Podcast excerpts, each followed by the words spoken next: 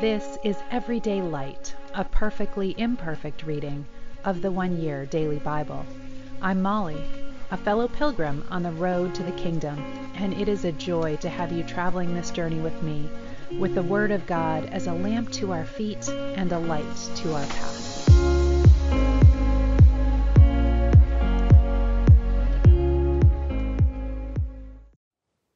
Welcome. Merry Christmas. This is the one year Bible reading for December 25th, and I could not resist a bit of Christmas merriment today. But I am going to take my glasses off because I think I'll see better without them. Uh, starting in Zechariah chapter 8. Then another message came to me from the Lord Almighty. This is what the Lord Almighty says My love for Mount Zion is passionate and strong. I am consumed with passion for Jerusalem. And now the Lord says, I am returning to Mount Zion, and I will live in Jerusalem. Then Jerusalem will be called the faithful city. The mountain of the Lord Almighty will be called the holy mountain. This is what the Lord Almighty says. Once again, old men and women will walk in Jerusalem's streets with a cane and sit together in the city squares, and the streets of the city will be filled with boys and girls at play. This is what the Lord Almighty says. All this may seem impossible to you now, a small and discouraged remnant of God's people. But do you think this is impossible for me, the Lord Almighty? This is what the Lord Almighty says You can be sure that I will rescue my people from the east and from the west. I will bring them home again to live safely in Jerusalem. They will be my people, and I will be faithful and just toward them as their God. This is what the Lord Almighty says Take heart and finish the task.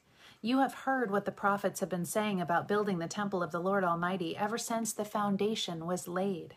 Before the work on the temple began, there were no jobs and no wages for either people or animals. No traveler was safe from the enemy, for there were enemies on all sides. But I had turned everyone against each other. But now I will not treat the remnant of my people as I treated them before, says the Lord Almighty. For I am planting seeds of peace and prosperity among you. The grapevines will be heavy with fruit, the earth will produce its crops, and the sky will release the dew. Once more I will make the remnant in Judah and Israel the heirs of these blessings. Among the nations, Judah and Israel had become symbols of what it means to be cursed but no longer. Now I will rescue you and make you both a symbol and a source of blessing. So don't be afraid or discouraged, but instead get on with rebuilding the temple. For this is what the Lord Almighty says I did not change my mind when your ancestors angered me, and I promised to punish them, says the Lord Almighty. Neither will I change my decision to bless Jerusalem and the people of Judah. So don't be afraid. But this is what you must do tell the truth to each other, render verdicts in your court that are just and that lead to peace. Do not make evil plots to harm each other. And stop this habit of swearing to things that are false. I hate all these things, says the Lord. Here is another message that came to me from the Lord Almighty. This is what the Lord Almighty says. The traditional fasts and times of mourning you have kept in early summer, midsummer, autumn, and winter are now ended. They will become festivals of joy and celebration for the people of Judah. So love truth and peace. This is what the Lord Almighty says People from nations and cities around the world will travel to Jerusalem. The people of one city will say to the people in another, Let us go to Jerusalem to ask the Lord to bless us and to seek the Lord Almighty. We are planning to go ourselves. People from many nations, even powerful nations, will come to Jerusalem to seek the Lord Almighty and to ask the Lord to bless them. This is what the Lord Almighty says. In those days, ten people from nations and languages around the world will clutch at the hem of one Jew's robe, and they will say, Please let us walk with you, for we have heard that God is with you. Revelation chapter 16. Then I heard a mighty voice shouting from the temple to the seven angels Now go your ways and empty out the seven bowls of God's wrath on the earth. So the first angel left the temple and poured out his bowl over the earth, and horrible malignant sores broke out on everyone who had the mark of the beast and worshipped his statue. Then the second angel poured out his bowl on the sea, and it became like the blood of a corpse, and everything in the sea died. Then the third angel poured out his bowl on the rivers and springs, and they became blood. And I heard the angel who had authority over all water saying, You are just in sending this judgment, O Holy One, who is and who always was. For your holy people and your prophets have been killed, and their blood was poured out on the earth. So you have given their murderers blood to drink. It is their just reward. And I heard a voice from the altar saying, Yes, Lord God Almighty, your punishments are true and just. Then the fourth angel poured out his bowl on the sun, causing it to scorch everyone with its flare. Everyone was burned by this blast of heat, and they cursed the name of God who sent all of these plagues. They did not repent and give him glory. Then the fifth angel poured out his bowl on the throne of the beast, and his kingdom was plunged into darkness, and his subjects ground their teeth in anguish, and they cursed the God of heaven for their pains and sores, but they refused to repent of all of their evil deeds. Then the sixth angel poured out his bowl on the great Euphrates River, and it dried up so that the kings from the east could march their armies westward without hindrance. And I saw three evil spirits that looked like frogs leap from the mouth of the dragon, the beast, and the false prophet.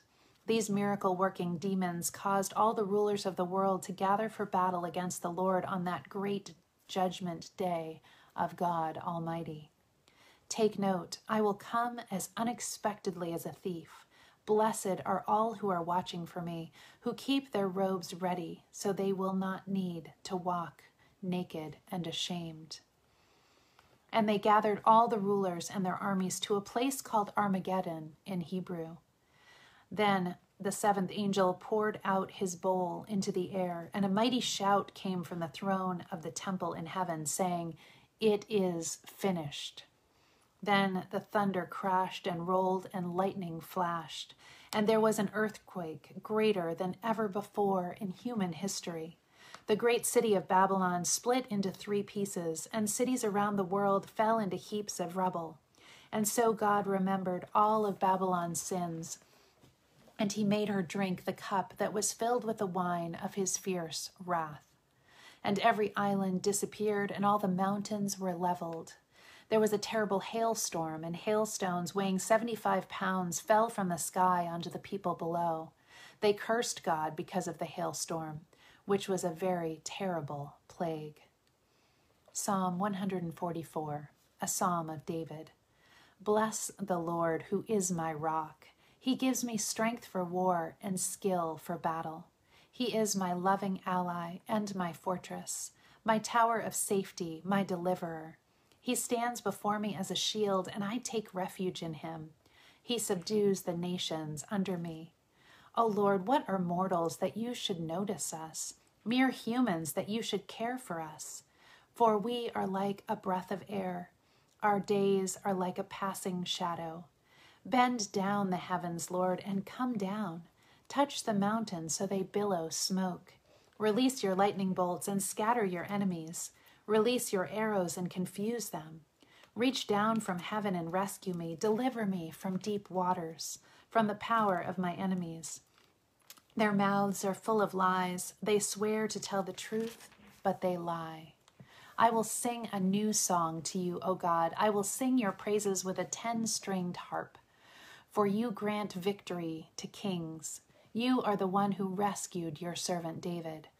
Save me from the fatal sword. Rescue me from the power of my enemies. Their mouths are full of lies. They swear to tell the truth, but they lie. May our sons flourish in their youth like well nurtured plants.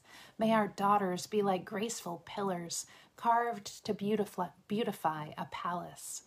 May our farms be filled with crops of every kind. May the flocks in our fields multiply by the thousands, even tens of thousands, and may our oxen be loaded down with produce. May there be no breached walls, no forced exile, no cries of distress in our squares. Yes, happy are those who have it like this. Happy indeed are those whose God is the Lord. Proverbs 30, verses 29 through 31. There are three stately monarchs on the earth. No, four. The lion, king of animals, who won't turn aside for anything. The strutting rooster, the male goat, a king as he leads his army. And to end on this Christmas day, I have a selection from Sue Monk Kidd called The First Noel. Have you ever wondered about the origin of the word Noel? We sing it in carols and see it on Christmas cards, but what does it mean? The origin goes back to the French word for birth. There are several explanations about its Christmas usage, but the one I like the best goes back to medieval England. It was common then to abbreviate a common phrase into one word in order to save time. For example, the phrase, God be with you, gradually became goodbye. During Christmas, it seems people cried out a greeting to one another as they passed in the streets. Now all is well, they shouted, referring to the event of God sending his Son. The theory goes that with time, the phrase was contracted into one word Noel. Today, I cannot sing the word or read it upon a card without its full meaning filling me with new peace. Christ is born into our darkness. Now all is well. And I pray that all is well with you today. Merry Christmas. Love you all.